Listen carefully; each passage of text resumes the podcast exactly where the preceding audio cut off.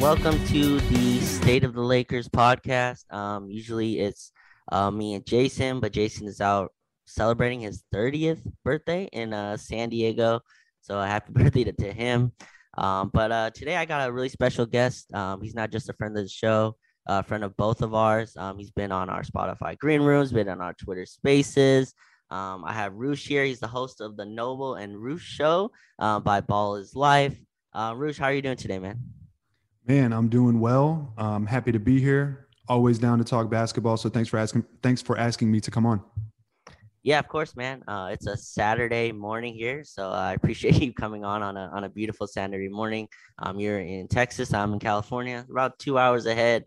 Um, so first, like I just want before we get into the Lakers stuff, because I know everyone wants to kind of, I know most of the people listening want to get into Lakers stuff, but I think it's important to go around the league. Um, it's very easy to just go get in this echo chamber and just talk about you know your own team. So I'm sure you've been watching Summer League, right? Like you've been watching Summer League. What are your thoughts on your Houston Rockets Summer League? Because I think they have been the most like fun team in Summer League. Like they've had the best team to me. Jalen Green could arguably have been the best player. Like, what do you think of your Summer League team before we get into all the the Lakers stuff? So I separate the Summer League, the, the Rockets Summer League team into the guys that are definitely like that we drafted that are on the team and then the mm-hmm. you know the fringe players that are hoping to get like a two-way or whatever the fringe players hoping to get a two-way unfortunately are not very good um, they just aren't there's not really much to talk about when it comes to them the rockets gave matthew hurt i think out of duke a two-way so you know who knows maybe that turns into something at some point down the line but as far as the guys that the rockets drafted man, Jalen Green has been so much fun to watch. He's looked incredible. Um, unfortunately, he got hurt. So hopefully yeah. that's nothing too serious and they have enough time to rehab him before the actual season starts. But could not be happier watching him. I mean, his stroke is incredible. Defensively, he was definitely active in there. Probably needs to get, you know, um, beef up a little bit, add some weight. But all the tools were there. His handle looks very beautiful. He's got a nice crossover, super quick, super explosive.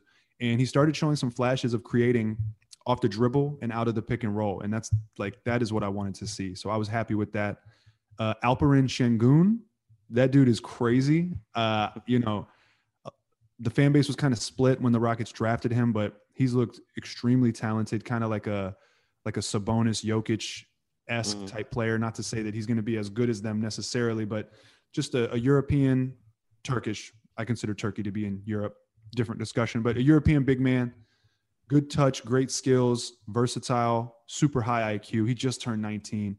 And I don't think I've ever seen a big man at 19 play like that. So I'm hoping that what he does will translate into the NBA. He looked pretty good against Evan Mobley, and I thought he yeah. held his own against Precious for Toronto. So really happy with that. And then um, Josh Christopher had some ups and downs. I see the potential with Josh, with with Josh Christopher. So it was fun to watch, kind of get get a chance to watch him going. And then Usman Garuba from Spain um, only played one game, and he came straight from like Tokyo, I think, and he was jet lagged. So I'm not going to put much stock into that one game, but uh-huh. I'm excited, man. And then as far as the rest of summer league goes, Cade's been popping off. Evan Mobley's potential is definitely on display. Chris yeah. Duarte had a good game or two. Um, Cam Thomas had a really good game. It's just nice to see young talent balling out. Yeah, for sure, man. Uh, so, have you been to summer league before, bro? I have not. You were right. Yeah, so I was there. I've been the, there the last few years. So I went when the Lakers had their lottery picks, and that thing was filled like a playoff game, like to the bone. When it was like Brandon Ingram, Lonzo Ball, you know what I mean, and uh, Kyle Kuzma. That that thing was crazy. It was loud. It's funny going there now, like people kind of trickle in and out. Um, it's not as loud. I want to ask you because when I was watching Green, I got to see a little bit of there, little bit, little bit of him there. Um, he reminds me a little bit of Brandon Ingram. Do you see that a little bit in his game, where like the ball handling at that size and like he's a better shooter already and he's already better at taking contact. But like I see that like that ability to kind of attack off the dribble, have the jumper as well. Just a full complete offensive game. To me, he was the most like impressive guy that I got to see live. At least he just looked extremely comfortable um, on the floor. Do you see a little bit of that? Like, do you see him as like this like score, kind of like this isolation score eventually that like Ingram has became now, like this like go-to guy? I definitely see him as an isolation scorer. As far as comparing the two of them, I didn't see Brandon Ingram, but I will say that the similarity is their fluidity with the rock. Yes. Mm-hmm. You know, like when they are getting to their to their moves and trying to get to their spots, they're so fluid and they're both kind of lanky and skinny. Yeah. Um yeah. but they're so quick at the same time that like when they make their move, they're decisive. It's there, and it's the kind of thing that you can't really stop. You can contest Yeah. it, but you can't really stop it. Um, so I see that that kind of similarity. Obviously, Brandon Ingram's bigger um, and Yeah. has more ability to kind of. He's just longer, right? But yeah, I mean, as far as being an isolation scorer, man, I was so impressed. Like he looked, it really looked like the G League preparation Oh had yeah, him ready to just dominate the summer league. That's that's that was kind of my takeaway. yeah, and his body looks a lot more NBA ready already than Ingram was. Even was Ingram wasn't even close in that first year. Ingram wasn't as comfortable at, either as a scorer. So it's cool to see him kind of go off the dribble. And yeah, it was fun. I got to see Cade a little bit as well. Cade looks like a guy also ready for the NBA. Like his body, these these dudes coming out of college are like I even mean, this more draft has now. a chance to the the top of the draft definitely has a chance to be special. Yeah, yeah, and I mean sure. the rest of the draft as well. But like those first three, I guess Jalen Suggs looked pretty good too. yeah, Um, Scotty Barnes had some flashes. We'll see. We'll see if Toronto regrets taking Barnes over Suggs. But but yeah, man. It, I mean, it's fun. It's just fun to see high level basketball and to be excited about like the future. You know. Yeah, it, it's funny going to summer league because I was there for Lonzo's first game, right? And Lonzo, I don't know if you followed Lonzo at like UCLA or whatever, but like there was a bunch of people in there that obviously never watched Lonzo play, right? And summer league's such a like, I don't know how to explain it. It's like the crowd is on top of you, so like when someone screams, you can hear them. Like that's how like that's how It looks like the Drew. I don't know if you've been to the Drew. I haven't it, but it's a similar type. I, it feels like it's a similar kind of experience there. But yeah, like the crowd's right there. They can hear everything the crowd's saying. So like Lonzo, this is the first his first game, and he's like dribbling at the top, and you can just hear like the crowd is kind of silent, a little bit goes a little quiet, and they're like, someone's like, do something. I'm like, bro, Lon- this is not Lonzo's game at all. And Lonzo, you know, young guy, he's like trying to fulfill what the crowd wants. So Lonzo starts taking these step back threes, and that's just wasn't his game. So it's just funny. Summer League's a cool place. I, I'd recommend you to go at least one time. I definitely want to. So hopefully, I wish I would have gone this year. Honestly, um, I would even consider still going, but Jalen Green's done. So yeah, he probably playing- won't. Yeah, he probably won't play. He probably won't play next year. Um, but yeah, uh, for sure. So Roosh is like my guy I go to for all Houston Rockets for anything Houston. Um, and I wanted to get him on to talk about Russell Westbrook because I don't think there's that many people who know more about it. I know he played for the Wizards last year. I know that. I just like when I go watch Russell Westbrook film on the Wizards, it's really weird to me because Russell Westbrook's the one player where like watching him without a crowd is just a really strange thing. Like it just really is. You see him screaming into like this abyss, and I feel like it's just you just don't get the same kind of feel. So I watch more Russell Westbrook on the Rockets. I feel like that's more of the type of team. Rockets are more of a contender as well, a winning environment. So before we get into like the encore, the basketball, he how he can't shoot, all that stuff. Like, what's like when your team gets Russell Westbrook? What does it do? What does it do for your culture? Like, what does that mean? I guess when you get Russell Westbrook on your team. Okay, really excited to talk about this. So so thanks for having me in mind. And I agree with you. Uh, Russell Westbrook in Washington is not the best, I guess, fit or Yeah, kind of piece of analysis for how he's going to fit in Los Angeles. I will, before I get into the nitty gritty, I will start by saying my overarching thought on Westbrook on LA, and that is he is quote unquote the number three option. Remains to be seen how that works and plays out, but on paper, he's your number three, and your number one is LeBron James, and your number two is Anthony Davis. So, talent wise, the Lakers are far and away better than anyone in the West. I think the, the Lakers are a, a lock for the finals if they're healthy and I think they have a very good chance to win the championship. So, any criticism that I may give about Russell Westbrook, just keep in mind that I, I think LA is going to win it all, um, if not get to the finals. So, what does it mean when your team gets Russell Westbrook? Unfortunately, first and foremost, it means that there's going to be a divide among your fan base. You know, some people are going to just absolutely love what he does. Some people are going to have some issues with it. Some people will be more so in between. Um, he is the type that he just plays a very binary game, right? He plays his Mhm. game at all times. Sometimes that's good, sometimes that's bad. Um, there's no discretion with him, right? So it's exciting. It is exciting, and it's love hate, right? Like that's kind of the theme. It's for for people I think like you, based on what I've seen from how you view the game and talk about the game. It'll be love hate. There's going to be nights where he goes off and he saves the night. There's going to be nights where no one has energy, but he does, and it's infectious. Mhm. Um, there's going to be nights where you're down 10 with four minutes and Russell Westbrook goes on a tear and brings you back. Into the game to win it. And then there's going to be nights where he's just pulling up from the elbow over and over, or Oh, yeah. you know his lack of shooting ability really stands out, and teams are able to double off, and you have to figure out a counter, and all that type of stuff. So, so yeah, um, I mean we can get into the positives and the negatives and all that, but I think first and foremost, Russell Westbrook on your team means a polarized experience, and you're going to find yourself on both ends of it throughout the season. For sure. So I was against the move. Like it was clear. Like people were asking me, I was like, "There's no way this happens. It doesn't make sense on the back for on the basketball floor. Like you know, he's a super ball handler. Like we already saw how Phoenix defended us. Like they stayed in the paint. You know what I mean? Like they weren't even guarding us outside. Now you add another, um, I guess, non-shooter to it. And I agree with you. Like Russell Westbrook's coming here to be Russell Westbrook. Like I, I see a lot of people saying, like, "Oh, he can adjust his game." No, you don't trade for Russell Westbrook to not get Russell to change Russell Westbrook. You know what I mean? You're getting you're getting Russell Westbrook to, for him to be himself. So there's a lot of positives and negatives to that. Um, but I guess like I just want to stay a little bit like what it means, I guess. So like off the court, kind of with the role players and stuff, like you hear he's a great teammate and stuff like that. Did you see that where like he impacted kind of the Rockets role players, I guess, in a way that they weren't doing before? Like obviously James Harden's the I guess leader of that team, no matter of Houston. He's the face of the franchise. But I guess like just for some of those role guys, like I hear Ben McLemore always like talks about it. I think um for the other guy that got suspended from the bubble, but I think like he yes, yes, House as well. So like did you see that as well um when he was on Houston, kind of how he helped the role players? Um, I guess Yeah. like with confidence and stuff like that. Yeah. So okay, Harden was not that type, right? Harden was the Mhm. type that was like, "Yo, give me the rock. Um, I'm gonna score 50, and like that's all you need to know." Um, Yeah. Not to like put Harden down. He just wasn't the vocal type of leader. He was like a leader on the court more so by his by his example of play. Yeah. Excuse me. Um, Westbrook, I think, and this is what I think will work for sure. His approach and work ethic, I think, will mirror that of LeBron's. And LeBron is Okay. very, LeBron is very much a guy that's like, yo, we're doing it my way because I'm LeBron James and it works. And um, you know, if you're not on board, you can get shipped. Um, and Westbrook is also he, he's a he's a family man kind of guy. You know, he comes in all business.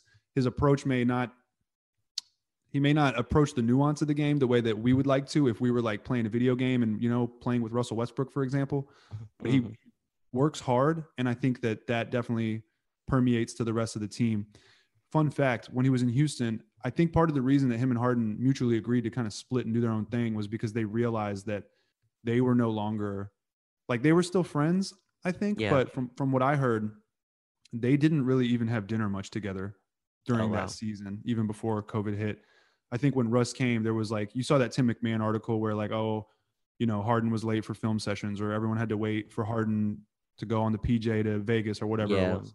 Um, and that stuff irked Westbrook because he does approach it more like LeBron does. Um, yeah, so I, you know, they kind of I think were at odds in that respect, Harden and Westbrook, and I think that they kind of figured out like, yo, this isn't how I remembered it being. You know, we've kind of grown in separate ways since becoming superstars in our own right. Um, so yeah, I, I think it will help the team, and I think that him and LeBron will get along in that way from a leadership perspective and from how they approach uh, the game and practice and things like that. And I think that's definitely going to have a trickle down effect um, on the rest of the guys.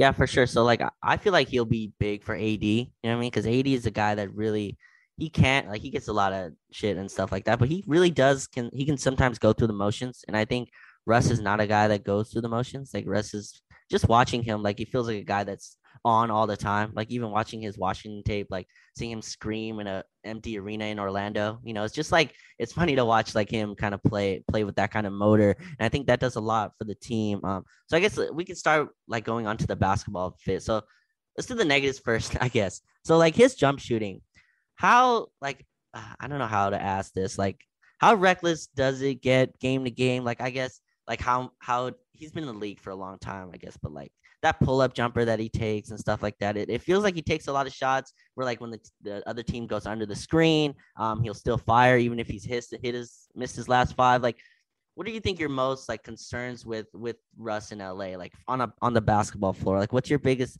concern I guess with him is it his shooting like his shot selection like is it his defense like what do you think is the biggest concern for you with with Russ in LA So I was just looking up his three point percentages so that I can make sure I have the correct data. Um, man, he can be reckless with the shot. So here's the thing, right? We're talking about Russell Westbrook. You made mention, you're like, yo, you're not going to get Russell Westbrook to try to make Russell Westbrook change. Right. And he's been in the league for however many seasons. I don't know what it is now 12, 13. Came in 13, drafted in 2008. I think it's 13. Yeah. Uh, Man, that's crazy. And so you have to realize when you have a guy that's played 13 seasons at the usage rate of Russell Westbrook, meaning that he's just Mhm. got the rock in his hand doing his thing the way that he does it, and he's won an MVP doing so, and he's set all these crazy triple double records in the process. You're not going to change that guy. Um, so you're you're getting Russ and you're getting all the positives, but the caveat to that is that you're getting it on his terms. Now, what that means is um, sometimes you just have to live with those shots, right? There are times Yeah. where you need a bucket or you need a, a bucket to stop the bleeding to get some momentum or to stunt the momentum of the other team. And instead, you get Russ pulling up from 18 feet and it clanks, you know, or you get Russ doing, he has this one shot. I don't know if you've seen this. It blew my mind when he started doing it in Houston. He does a, uh, a fadeaway, Oh yeah. like a post fadeaway bank shot.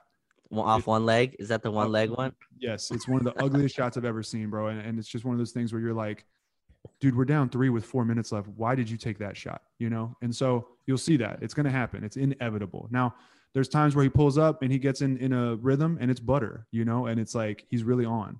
Um, in Houston, his three point percentage, I think, was the worst of his career 25.6%, the worst of his career since his second year in the league.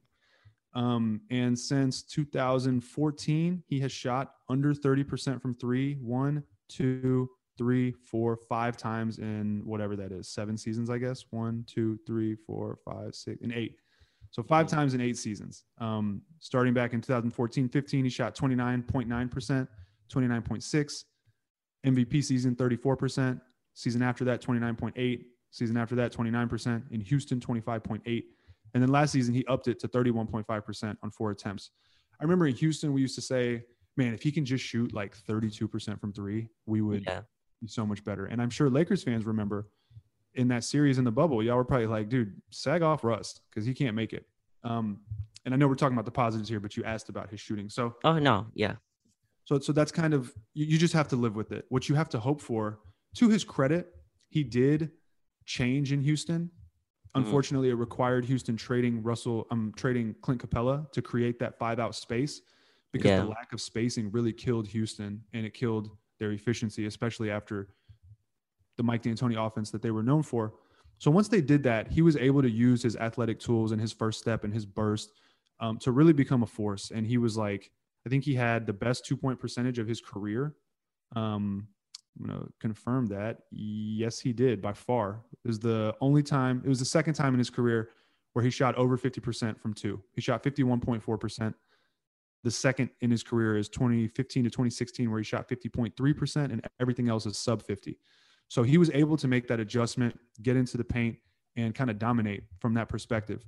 Um, the question and the issue is going to be can he do that with LeBron and AD? LeBron can shoot, AD can kind of shoot from three. I wouldn't call it reliable, um, but there's only so much rock to go around, you know. Um, now the positive about all this though is that I think what LA wants and I think what LeBron wants is someone they can just give the ball to and say, "Please take over," so that LeBron, Oh, yeah. you know, so LeBron can chill, and he can do that. Um, the downside to that though is in Houston, I know specifically the bench units they would stagger Harden and Russ at times, right? And the bench units led by Russ with Harden on the bench were by far the worst lineups that Houston ran. Um, Oh really? yeah, because it, you know, think about it. It's basically at that point it turns into like a Russell Westbrook like Washington team. You know, he's just leading Mhm. the pack, going full force, and he's either on and getting his way, or it's kind of more so reckless. You know, so um, shooting, it's tough to watch him shoot threes. It really is, and it's not like he takes a low volume.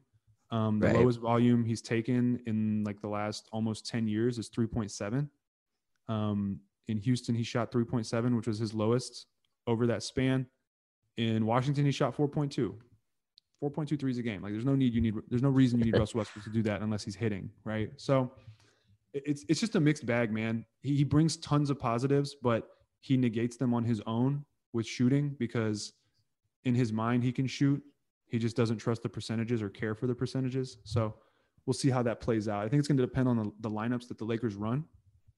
Um, but yeah, So you brought up his percentages, like his three point percentages. Like I almost throw those out because like I don't expect him to shoot well. I also don't expect people to guard him. You know what I mean? Like they're just not gonna guard him. He could shoot 40% for a game. He, they're not gonna guard him. Like he can hit his last three. They're just not gonna. So like I'm already going into it knowing like they're not guarding Russell Westbrook. So my biggest concern is that like yes, AD can shoot, right? Like he can shoot jumpers, but if Anthony Davis is shooting jumpers, he's no longer Anthony freaking Davis. You know, he's he's a jump shooter. Like you, Anthony Davis' generational skill is to be able to roll to the rim, be a lob threat, and also handle, and also you know. But they, he wants to get to the rim. That's what AD wants to do. LeBron as well. LeBron can shoot, but LeBron wants to get to the rim. Russell Westbrook wants to get to the rim. I don't know who we're starting at center, but like I think it's gonna be Marcus Gasol, so maybe that gives you a little spacing, and then one shooter. So that's my kind of concern here. I think this team's gonna run. Um, it's gonna be in transition, try to get a lot of baskets off that. I, I know you said the Russ kind of non-hardened minutes were like really bad in Houston. I guess I guess the only like caveat here is that like I think he's gonna be paired with AD. Like I don't think you're gonna have a Russ lineup without AD or LeBron on the floor. So I I'm a little worried about the Russ, LeBron, and like you know nothing else on the floor there with no shooting. So that's my little concern there. But like I, I think I like him in transition. Um, I like him as that. And again, it gives another ball handler. Dennis Schroeder just wasn't that. I want to ask you about his playmaking. So there's this like idea that he's that he assists hunts and and stuff like that. I see a guy that's an elite elite playmaker. Like I don't think you get 11 assists a game on accident. Now there's things you can do here and there, but like like, am I wrong in thinking like he's a really good, like he understands floor spacing, I guess. Like he understands like how to get corner shooters their shots. Um, I feel like he's a really good dump off passer. Like, and he's to me, he's one of the best lob passers ever. Is that wrong for me to say? Like, he's a really good lob passer, at least for Steven Adams. He used to get Jerami Grant cutting off corners a lot um, in Oklahoma City. Um, I think he's really good at finding bigs that way. Like, what do you think about his passing? Like, is it how much of it is like him trying to get assists, or is he really just this really great playmaker? or Is it somewhere in between there? I think it's somewhere in between, leaning towards being a great playmaker. The reason okay. I say somewhere in between is because there are guys that see the play develop ahead of time. Yeah. LeBron, Chris Paul, James Harden. Like they're they're waiting for the action because they're waiting for what that action is going to spring open, right? Like mm-hmm. they're waiting for that pick because they know when they get the pick at the top of the key, they're going to take it and they they already know when that pick comes that what they're about to do is penetrate, draw the corner defender over, and then kick it to the corner. Right. Russ doesn't operate like that. Russ's mo first and foremost is yo, I'm going to the basket and I'm going to mm-hmm. make my little cross. I'm going to use my burst and then maybe make like a quick crossover and I'm going to the basket. Now, if somebody helps over at the last minute, he like figures it out on the fly. And it's both a gift and a curse, right? Because sometimes it's incredible. It's like, whoa, how did, how did he react so fast and make that play? And other times it's like, God damn it, you know, um, he just threw it away. Or, you know, like I remember Chris Paul was really good at putting the ball in the shooter's pocket because he was yeah. purposeful with it and intentful with it, uh, intentional with it, right? He saw the play developing ahead of time. Westbrook doesn't really hit shooter pockets. He'll get you the ball, but not necessarily like where you want the ball. So in Houston, if you notice, which is the excuse me, which is the first time God damn. Excuse me. Sorry. Okay. In Houston, you'll notice it's the first time since um, KD left, right? When did KD leave? 15, 16? Yeah. So 16. Mm-hmm. KD left in the summer of 16. So 2015 to 2016, uh, Westbrook had 10 assists per game. Him and yeah. KD were working. You know, they they gave up their 3-1 lead, whatever. But ever since then, um, he has only had less than 10 assists per game once, and that was in Houston when he had seven on the dot per game. Yeah, and it's also the only season that he's actually been on a winning team um, that that won a playoff series. All the other ones have not. So I don't know if there's a direct correlation there. I don't know if I'm being conclusory and just kind of like looking at the result and then working backwards, but it just seems like there is a correlation between him having the ball less and creating less and being used more as like just a propelled scorer that can also create. Yeah versus him being like the primary creator, which he's not going to be in LA. You mentioned transition, by the way. That's one thing he will do, um, and, it, and it is a positive. He will get in transition. He'll push the pace. There will be times where he just picks up free points because he just hits the turbo jets, and there's nothing you can do. Yeah. The downside to that is that in close games and in the playoffs, offense and games are won in the half court. Um, and that transition stuff kind of goes out the window. I know a lot of Rockets fans would, would think, you know, oh, the points will lose from his bad three point shooting and from increased turnovers or whatever will gain in things like transition and so on and so forth. And that didn't really play out the way that you think. Maybe it works out like in terms of numbers, but like I'm saying, those last five to seven minutes, things change and, you know, transition doesn't really win you the game. Um, but no, he, he's a, he's a great creator. Um, I just think that I think his presence gives the defense, his presence makes you have to adjust your game instead yeah. of forcing the defense to adjust. Now the defense can camp out and make you adjust. If he's willing to move off ball, and there were times where he was, and he would cut, for example, he'd be camped out in the corner and he would cut, and Harden would flip him up an alley oop and he'd finish it. Like that stuff will happen, you know? Um, mm-hmm. But he's not wired to do that frequently. Oh, yeah. You know, For and sure. he wanted to leave Houston because he wanted the ball back in his hands. Like he changed in Houston, but he didn't like the fact that Houston asked him to change. And so, mm-hmm. and I know that internally there were some people thinking, questioning the guy's commitment to wanting to be on a winning team because, you know, he forced a trade and he would rather play in Washington and do what he does than, you know, be a part of a team that at least won a playoff series and had a potential future. Take of that what you will. But, mm-hmm. but yeah, it, it's just a very like polarizing. Like there's going to be times where you get all the good. There's going to be times where you get all the bad. I, will say that there's also times where you look up and you're like, man, he's killing it. He's got 27, you know, 10 and mm-hmm. seven. But then you look at his attempts and you're like, well, he's got 27 on like 17 of 23, you know, like, is that, you know, yeah. like that's good, but is, does that translate to championship basketball? I don't know. One thing about him as well, to his credit, he doesn't get, and this will probably change in LA. So monitor this. He doesn't get as many foul calls as you'd think. Um, mm he gets he gets hit a lot at the rim and doesn't get the benefit of it. Um, and he's also been shooting poorly from the free throw line. Um, you know, 66% this season, 76% in Houston was decent, 66% the year before that, 74% the year before that. He used to be an 80% guy from the line. So yeah. I don't know. I don't know what happened, but um, but yeah, for someone with his usage, which to confirm his usage, it has been 30 plus. Wow. Mm-hmm. For it's high. 10 years. So 30% usage in Washington, 34 and a half percent usage in Houston. I imagine he'll be somewhere around like 29 to 32 in LA. We'll see. But that's the thing, right? If, if he's not being used, he's not as useful. Um, and that's kind of the, the Russell Westbrook conundrum is you got to give him the keys in order to get what you want out of him. However, when you give him the keys, is the ship getting steered the way that you want it to get steered? For sure. And I think it's been pretty clear. Russell Westbrook's been in the league 13 years, right? Like, I think it's pretty clear that Russell Westbrook, as a super high usage player, is probably not a championship winning formula, right? Like, it just isn't. We've seen the playoffs too many times. Um, him against Utah, you know what I mean? Kind of shot them out of it. Portland as well he, he takes these personal matchups against Dame. He takes his personal matchup against Donovan Mitchell, um, even Ricky Rubio a little bit, right? Like you just see like there's a competitive fire there and there's like a double edged sword to it. But I think it's pretty clear like him as a high usage, high ball handler isn't a championship formula. I, I totally agree with that.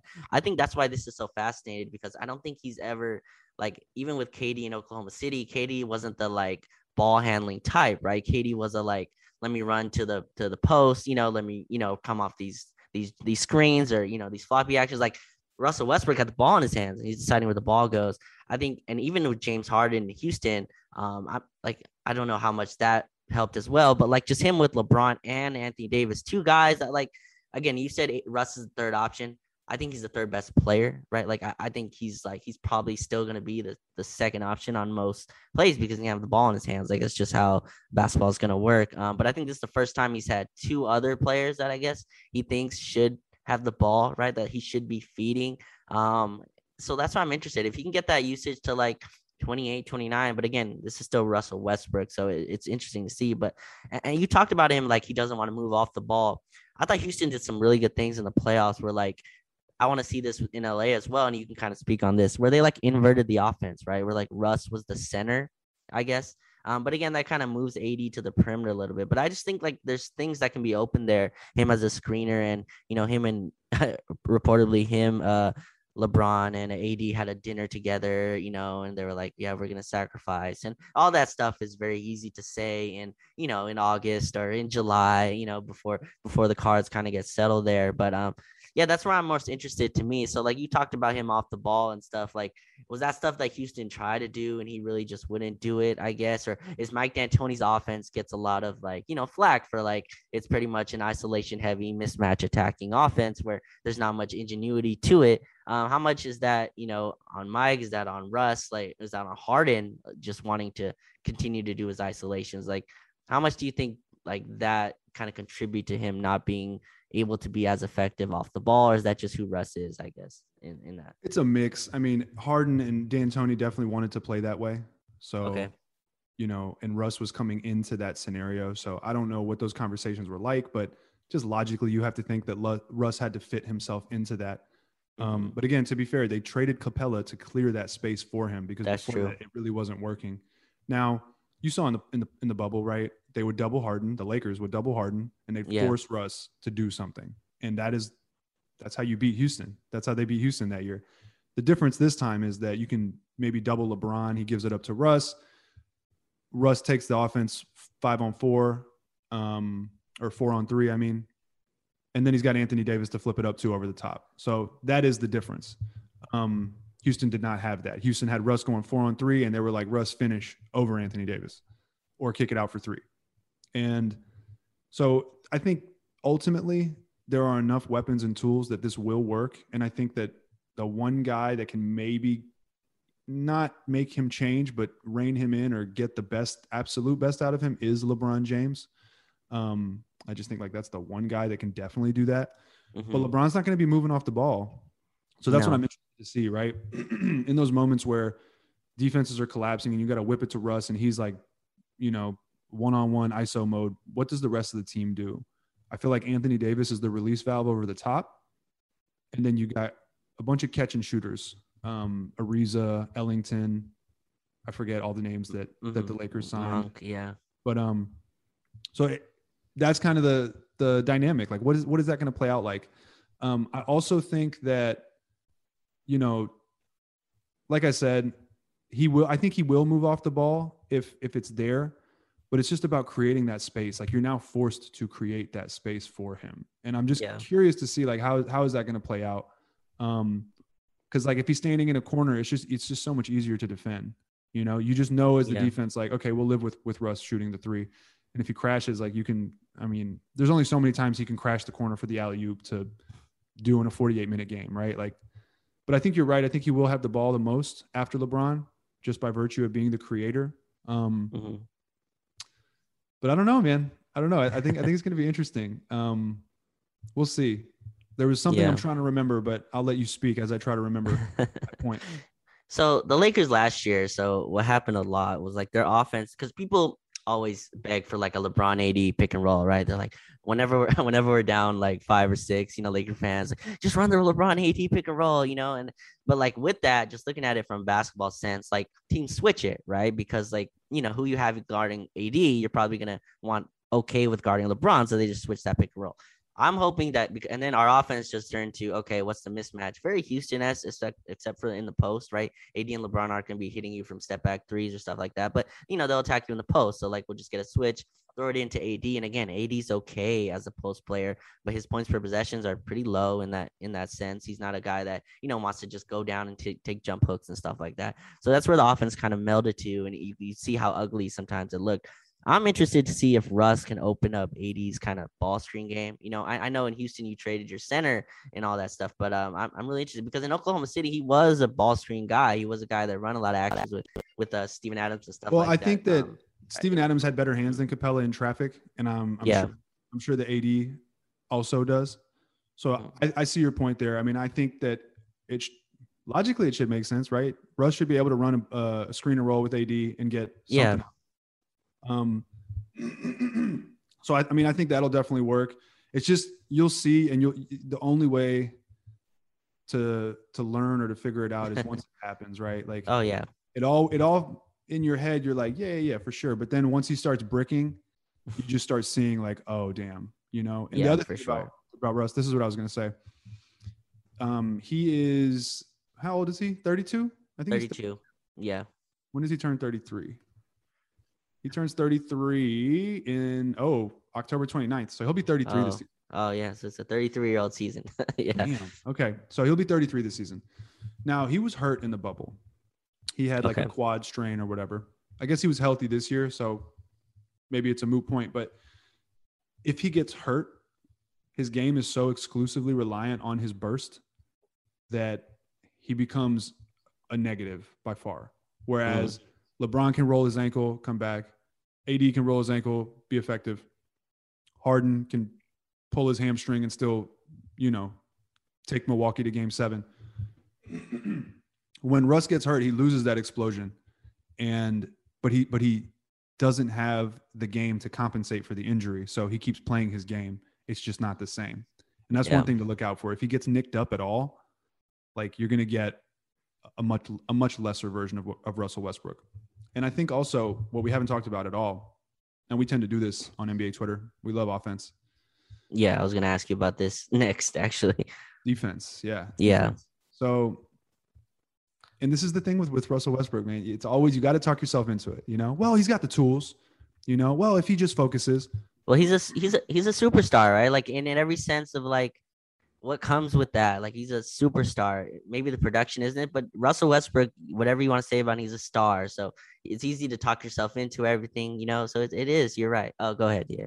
No, no, you're good. You're good. I mean, and that's what we like. It's just a natural progression. It's just funny for me because when, Yeah. the, when the Russ rumors started, I was watching you and Jason Timpf and Jason Maples, and like y'all were, I saw how y'all were reasoning your way through it, you know. And at first, it's, oh God, no, no, no, no, stay away. Oh away. yeah. everybody healed.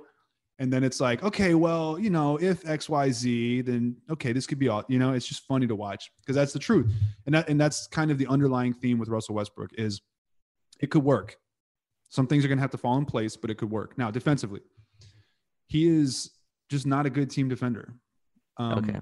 His game is really now. Again, this all comes with the caveat of if anyone can change him and and tweak his weaknesses, it is LeBron James. So, and maybe Frank Vogel resonates with him in a way that you know Mike D'Antoni didn't. I don't know, but he he's just so fixated on his game. He's a very me me me kind of guy. Not in a not in a selfish way, but that's just how he's wired. You know, it's Yeah. yo, we're on offense. Okay, give me the rock. It's Became yo, MVP that way, right? Became MVP doing that. became so- an MVP doing that. So how do you change that? Like if you were to explain to him, "Hey man, you need to change," he'd be like, "Hey man, what the fuck are you talking about? Like, go look at my career." Okay, thanks. And he's right. So it just is. It just is what it is. But you saw you mentioned Rubio in against the playoffs in OKC, right? You remember Yeah. that? You remember how he got so fixated on like his one-on-one with Rubio that Oh, he yeah. just blowing it for the team, right? Kind of same thing. He's not intentionally blowing it. He's just aloof. He ball watches. He instead of you know noticing like, oh hey, here's the pick. We need to make the switch. Let me communicate that to my teammate. Let me hedge real quick, cover your back, and then help back over to my guy. He's more so like, oh, I think he's about to drive. Let me get this weak side block, you know, or oh, let me let me jump the lane and try to steal this pass. Like he wants the big play. He wants the home run play, um, and that translates to defense as well. Like he wants the home run play. Um, he'll lose his guy off the ball sometimes. He might just kind of be aloof and drift over, watching the play on the strong side, and leave his his shooter open in the corner on the weak side. Like those things, those types of things just happen. I do think that LA should be good enough defensively to shore up his Yeah. deficiencies, but he he's got the type of tendencies that can break down a team scheme, right? Like everyone's doing the right thing, and all of a sudden he's just ball watching, waiting to like jump the passing lane, Yeah. forgets about his guy, leaves him open. You know, those types of things. Yeah, so it's interesting. The Lakers, they ran a very much, they had like a bunch of ball hawk defenders, right? They had a bunch of like really high level point of attack guards um, who pick up full court, you know. And I don't expect Russell Westbrook to be picking up full court. I mean, that's just, he's Russell Westbrook. Like, he's not going to be doing that. Um, but like, I think I want him on like a matchup where he has to, he has to know that this guy can burn me, you know. Like, I want him on that. I don't want him on like an off ball catch and shoot shooter chasing around screens. Like I just don't want him on those kind of players. Um, because I've seen he loses guys off ball. Um, he likes to attack the glass, right? So he's very much, I think, looking for rebounds. Um, not a bad way. Like when he gets the board, he's off and running. So um, I think he goes for board. I think he goes for offensive rebounds a lot too. Um, that that should help. But yeah, on on the defensive end, like I think he goes for rebounds a lot, trying to push the pace and can lose his guy, can go off shooter. So I liked him point of the attack. I'm interested to see what the Lakers do if they keep in drop coverage this year. Um, I don't think he's played with a big like AD behind him, so I, am interested to see how how they kind of scheme that out. But interesting, the Lakers are going through an identity shift. You know what I mean? All these their guards before were these like really like aggressive guards and Russell Westbrook's aggressive in terms of like he goes for steals a lot. I look I see like he gambles a lot, I think, um trying to play those passing lanes. So again, like I, 13 years in, I don't think you're to change a guy's spots. You might, you know, change a little bit here and there, but I think marginal fixes have huge, you know, implications for a championship level team. Like you win titles on the margin sometimes. And I think if Westbrook can change a little bit, that, that can help. But um, I think expecting it to would be kind of false. You're getting Russell Westbrook for who Russell Westbrook is, which is a crazy player in transition, a crazy fire motor dude, and there's negatives to it. Um, and I think you've kind of brought those up. So I guess like pulling it like full circle here, like do you see real it quick, kind of real quick? yeah, can yeah, I comment on what you oh, said? Oh yeah, go ahead. Oh, go ahead. So you br- you brought up a really good point. First of all, championships are won at the margins. yes. Um, obviously, you need top heavy talent. That's why the teams with top heavy talent make it to the finals, and then whoever wins at the margins wins generally. yeah. Um, he is focused on rebounding, which can be a positive, but that's kind of another theme with him. He's focused on the basketball, right? Both on offense and both on defense. So even Good on point. defense, when he's ball watching, it's because he's focused on the basketball. And so that's kind Mhm. of the trap he he falls into is like, oh, shots going up. Let me like walk over, get ready for the rebound, forgets a box out. Or oh, someone's isoing in the corner. Let me watch the ball, watch the ball. Oh shit, forgot my guy. You know. So that's the thing. His his you said he's aggressive. He is aggressive. At him as a point of attack defender, he's he's all right. He's Mm. intense and he's Okay. like quick and jacked, you know. But the thing with quick guys is quick guys get juked. Um, Yeah. Because you're on, you know, you're on your heels on defense. It's just hard. One move and you're done. Yeah. One move, yeah. And so he's kind of the same way. Like on paper, again, like if you were to use him on 2K and use his athletic attributes, like you could lock somebody down. yeah. Um, but it just generally doesn't translate that way. So I just wanted to to kind of comment on those things. Um, and and I think your approach is right. You you're not. Maybe he can make some marginal tweaks. I think that's realistic. yeah. Um, you shouldn't view him as, oh, if we can just make him change X, Y, Z. I Yeah. think the appropriate way to view him is, okay, given his weaknesses, if the rest of the team is able to shore up those weaknesses enough while extracting the positives that we can count on him bringing to the table, then what is the result we get? And I think that's the way to view him. But what were you going to say about bringing it full circle? Yeah, because I, I I was gonna say like so LeBron and AD is probably the biggest like um how do you say like gap right? It's it's kind of like they can fill in a lot of things. Like you look at the Lakers. Look, I love the Lakers team that won the title. I love the team last year as well. But you look at that roster like up and down. Like it's not like it's loaded with a crazy amount of talent, right? Like KCP, uh, Caruso, Kyle Kuzma. They're really good players. Like I, I love them, but but like LeBron and AD do paper over a lot of weaknesses. And I'm thinking like I'm already expecting Russ to have five for 25 games. Like I'm going into it knowing that. Like I think it's foolish to think like he's gonna come here and just be this efficiency god. It's it's not gonna happen. He's gonna have games like that.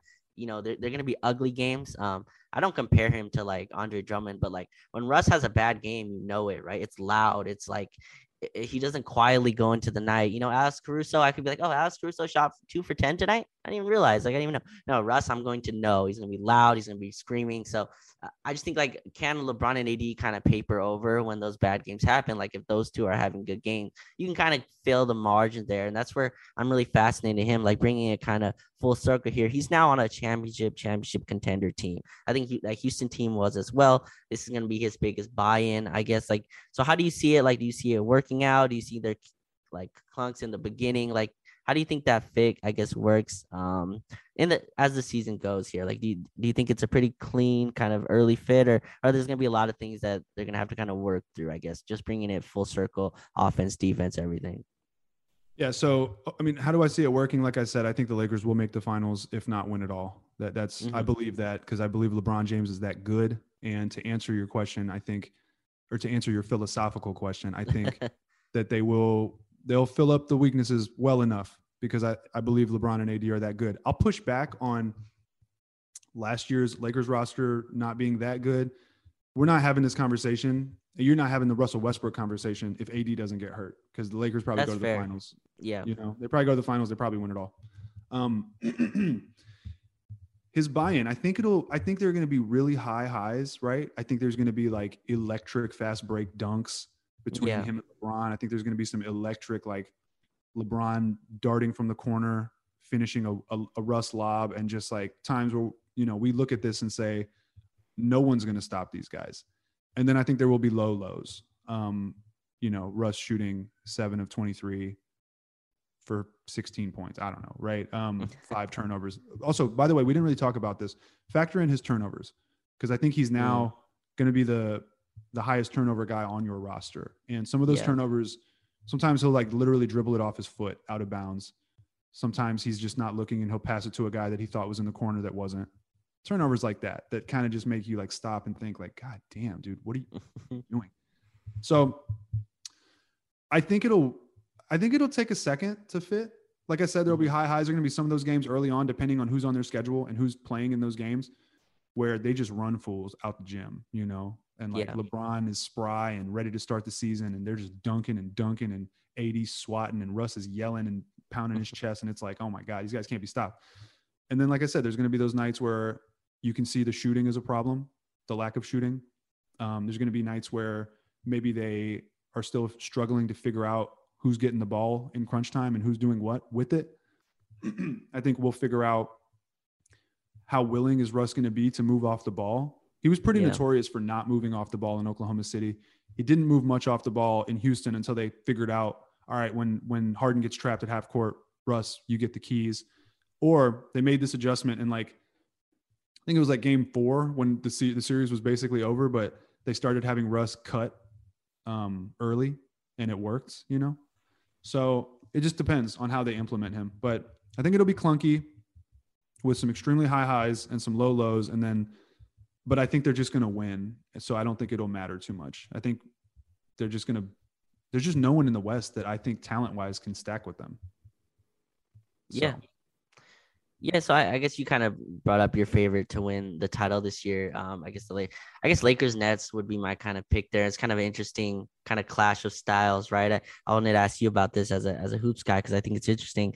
The Nets are kind of built on this like skill, you know, this like suit smooth jump shooting skill kind of team, and the Lakers are like, we're just gonna pound you at the rim. Uh, we're gonna put in uh, Dwight, Anthony Davis, try to just beat you up at the rim. Just a just a cool kind of clash of styles, and that'd be nice if the NBA can kind of do that. But I agree with you. I think it's going to be a little bit of an adjustment um, for Russ coming here.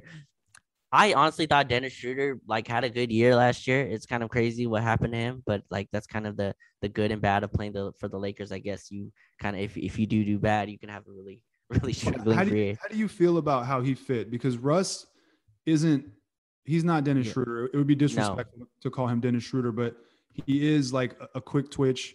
Give me the ball. Dennis Schroeder can shoot a lot better than Russ, believe that or not. Um, Uh, I mean, three.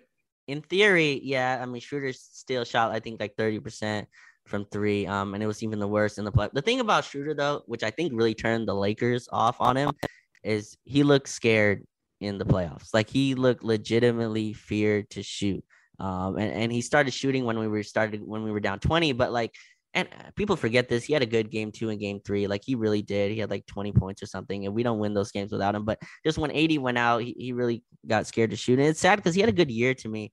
Good defensive year. I thought he was a good defensive player. Um, when they offered him four years AD, like I thought that was a good deal. Like that I was hoping he took it. He didn't, and that was probably bad on him not to take it because uh, because of what he ended up with. But like I thought I thought he had a good year, and it's crazy to see like even Laker fans kicking him out the door. I just thought like he had a better year. He got COVID twice, um, which again is is uh, is not a great thing on his resume. But like yeah, he got COVID twice, and uh, he really struggled with that at the end of the year. Or not, I don't I don't know if he got COVID. I guess he was in COVID protocols twice, um, and he was out for like two weeks. So um, but yeah, it, it, it sucks, man, because like he had a really bad playoffs, and that's sometimes what happens. The Lakers moved on; it was pretty clear, and then the whole league kind of uh, moved on without him. But like, he shot 33.5% from three, by the way. Oh, okay, yeah, it felt lower. I think in the playoffs it might have been a lot lower. I, I'm guessing. Um, I know he missed a ton in the playoffs, uh, but I guess it just didn't. He also has a really slow release. Like when you watch him game to game, his release is really slow. and he's a small point guard. He doesn't get separation as you think you should as that kind of quick twitch, twitch quick twitch guard. And with AD, you want a guard that can kind of shoot off the dribble.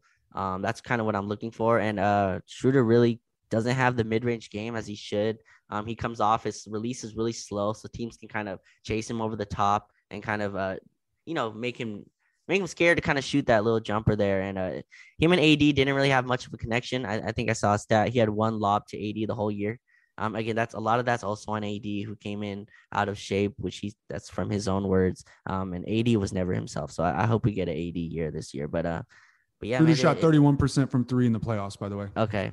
Yeah, thirty-one percent. That's I guess that's better than what. But again, teams don't guard Dennis Schroeder either, though. You know, from from three, like it, even his percentages, I kind of look at that and think like they're not going to guard him. So it, it's it, it's fascinating to see what happened. But like definitely keep an eye though. I I really think Westbrook's going to start getting some love from the refs more so. Okay. Than, more so than he used to, because there were a lot of times in Houston where his poor field goal percentage would be ref, would not be reflective of his game because he was getting hammered at at the rack.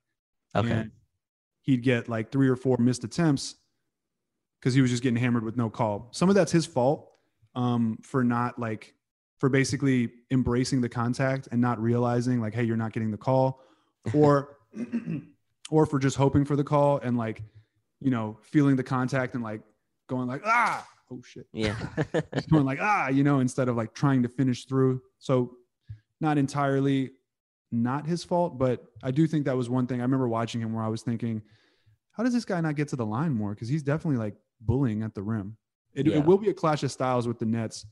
Um, i think the difference is that anthony davis and lebron are very efficient with how they attack the rim. Yeah. May or may not be depending on what version you get. But again I just think you have so much. I mean, AD and LeBron, dude, like who's messing with that? I, I've been saying this, and some people have been telling me I'm crazy, but I don't think the West is good this year. It's very middling. Like we'll find out if Phoenix was for real, if that run was for real. Um, and even beyond whether or not the run was for real, we'll find out if they have enough to, to run it back the way that they want to. Denver, you know, if Jamal Murray comes back and he's fully healthy, okay, Denver, we'll get we'll we'll be legit. But if he doesn't, I, I still think they're missing a piece to mess with the Lakers for sure. Um, who else? Utah fraudulent until further notice. they lost to the Clippers. They lost. To, they got they got bounced by Reggie Jackson and Terance Mann after having like a 25, 26 point lead. You know? I was at that game, man. I was at that game six. Oh man, really? watching watching Utah like you know melt live was just the most. it's just fascinating to watch. Watch them pick on Rudy Gobert every single time was just a fascinating like switch of like what matters in the regular season, you know, and what doesn't. Watching Reggie Jackson say, "No, no, no, I got I got Rudy Gobert on me," you know, like go stand out. Like what an insane kind of concept to think of a guy that just won, you know, defensive player of the Even year. Even more insane, because people still after that game are like, "No, he's the one of the greatest defensive players ever." To, it's like, yeah, maybe by the metrics, homie, but Reggie Jackson, like, what are we talking about here? Like, let's stop I making just, it. Comp- Terance Mann. Like Terance Mann was like, "Hey, leave it alone. I got Rudy Gobert on me." So you know, it's, like it's how disrespectful is that? It's insane. It's just like let's stop making this complicated. Let's just watch the game and kind of take take the easy surface level stuff away. Like, yeah, you can play that man off the court easy. So Utah's fraudulent. Uh, Portland, you know, oh, not man. a contender in my opinion. Uh, Dallas, maybe Luka will will them to something, but I don't think they made any improvements, any material improvements. You know, who else? Golden State, maybe Clay comes back and he's legit, and maybe Kuminga, you know, pops off and Otto Porter Jr. is the perfect role player and all this stuff. Are they like a championship contender with the Lakers and the Nets? No, not to me. Um, yeah, maybe, but I mean, I think they'll be good, but not like that level. So what like what are we left with after that? Memphis? Uh, yeah, Clippers you know, without Kawhi. Yeah, Clippers without Kawhi. You know, like Paul George put the team on his back. Reggie Jackson was amazing. They did what they did, but over the course of 82 games in a regular season without Kawhi, it's going to look a lot different, in my opinion. Um, Pelicans, eh, you know, maybe they'll improve and like make the playoffs, but they're not a, definitely not a championship contender. So, by virtue of that alone, irregardless, or sorry, regardless of how R- Russell Westbrook fits, LA is the favorite straight away Everything else is gravy at that point. If Westbrook gives you what you want him to give you, it's gravy. If he takes away in the ways that we have discussed here, Yeah. even if, even if he's a net negative, I still think LA is too good. So that's the way to just look at it. You're just too damn good. Um, if Westbrook pops off, then you will be unstoppable. I think. For sure. And I guess the thing I want to kind of close with going on an hour here, but like uh, we've talked about this um, off the pod and all that. Um, Chris Paul, you know, the, the Rockets got kind of shame for like, you know, or people were saying Chris Paul wasn't worth the extension or whatever. Like, was it interesting to you watching? Because I thought they were going to win. They went up 2 0. Chris Paul looked like he was in control. Devin Booker looked like he was in kind of, you know, he was in a groove. They lost. But like, what was it like watching Chris Paul, you know, like a year after you trade him, I guess. Like what was what or two years, sorry, he played in Oklahoma City one year. What do you think of like watching Chris Paul doing what he does? Uh bittersweet, painful, you know, like damn. For me it was vindicating because I, sure. I hated I hated trading him. Yeah. Um, you know, so for me it was just kind of like it was just kind of like, man, that might go down as one of the worst trades of all time. Now, Phoenix lost. I was rooting for Phoenix to win. Phoenix lost, and the Rockets got Jalen Green. So like we we quickly forget, and so the story will Yeah. be written a little bit differently. But yeah, man. I mean, I remember I was studying for the bar. I was chilling, taking a break. I got the Woj notification on my phone that the Rockets traded for Russ, and I was like, "Oh my god, what?" And then I got the notification that they included first round picks and pick swaps, and I was just like, "Oh, we really traded the franchise away, hoping that this works," you know, and and it didn't. Um, so, but I was happy for Chris Paul because he gets a lot of disrespect, and Yeah. I think I think that he's obviously one of the greatest point guards of all time, and to do what he did with Phoenix is pretty incredible, you know. And like people love to hate on him. Before the series, I thought Milwaukee definitely was going to take it. When Phoenix went up 2-0, I I was still saying Milwaukee had some fight left in them, but I thought Phoenix would eventually win. But I think it became apparent once Giannis turned it on, they just didn't have an answer for Giannis um, because Milwaukee was so much more talented. Like that's what it is at the end of the day, man. Top end talent, you know. For you sure. Had Book, you had Book, CP, and, and Ayton on one end. Book top end talent, Ayton kind of like a middle level talent. Um, CP top end talent, but 36, so negates it. And then you had Giannis in his prime, Middleton in his prime, and Jrue Holiday. Even even with Jrue Holiday going like four of 21 or whatever, you still had his defense and his ability to at least create. So they were just two top end talented. But but yeah, man, I see Lakers Twitter always talking about CP3. If Lakers had gotten CP3 instead of Russ, no one is stopping the Lakers, in my opinion. but Yeah, I just want to let you get that off because I'm also a big CP3 guy. Like I'm a big fan. Um, I remember I went to my first ever NBA game was going to see Chris Paul. Um, he played the Lakers. And it was my first ever game. Chris Paul dropped like 35 and 10. David West, you remember David West was on those Falcons teams. yeah, 40, he had- Tyson Chandler. David West had 45 that night, and uh, Oh and they God. beat us, and they beat us in Staples. Yeah, it was it was so. But watching him just live, bro, he's uh, even back in oh, I think this was 09, just his control. You know what I mean? Like knows where everyone's on the floor. He's like lobbing you Tyson Chandler. Like it was it was cool. So like it's cool to see him. Um, I hope he gets the credit he deserves. People are saying he choked. Like Phoenix had no business being in this finals. You know, like they had no business. Ayton is in his third year. Mikal Bridges, Cam Johnson, those dudes are super young. Like it's it's weird to watch him choke, but um, yeah, it, it's cool to get. Hopefully, he gets some credit. He got re-signed to a hell of a number. Was not expecting that. Three years, one twenty. He got the contract that people thought the Rockets gave him. okay. Like, yeah, because I mean, basically meaning that people thought by the time he was 36, that contract was going to be awful. Turned Mhm. out by the time he was 36, he took a team to the finals. Now, by the time he's 40, that contract's going to be terrible unless he defies all the odds. But I can't imagine he'll be 40 and doing anything other than putting up like 13 and 8 or something, 12 and 7 or something, you know? So yeah, he'll be getting a bag. But it was nice to see him kind of prove his haters wrong. Um, because dude, I saw it firsthand, man. I saw what he did to that Rockets team. Him and Harden were unstoppable together, you know. So he's like my height, like he's barely taller than me, and just just to think that he does that among giants in the NBA is ridiculous. yeah, yeah. For sure. I thought that series changed when like Giannis switched on to him, right? And like it was that's pretty much switched the series to me. Giannis switching to him and Devin Booker kind of really shut their water off. But yeah, it's cool to see him um, kind of get going. Uh, but yeah, Roosh, we're going like an hour here. I'll, I'll kind of close it out. I appreciate you coming on, man. Uh, we gotta have you on again uh, with Jason. We'll, we'll have uh, we'll have you on. Let me know, Um, man. I'll talk make the more. Yeah, I wanted to get into kind of Rockets team building or just team building in general. So, and we have a long summer here, so um, Lakers, the NBA doesn't come back for a while, so I'll definitely have you on. Uh, Rusha, where can where can the people find you, man? Yeah, man. Um, and hey, thank you for having me on. I appreciate it. Uh, always a pleasure to talk basketball with some Lakers homies. Um, you can find me on Twitter, R O O S H Williams, Roosh Williams, and um, the Noble and Roosh Show. You can find it anywhere you get your podcast, hosted by Ball is Life. We have a ton of guests on. We just had Onyeka uh, Okongwu on from the Atlanta Hawks. Ton of NBA guests and journalists, so check it out. Yeah, man, go uh, go follow Roosh. Uh, go listen to uh, the podcast. Um, does great work. Um, not just with Houston Rockets, just NBA analysis in general. Um, just puts out videos as well. So yeah, go give him a follow. I appreciate you coming on, man. Appreciate it.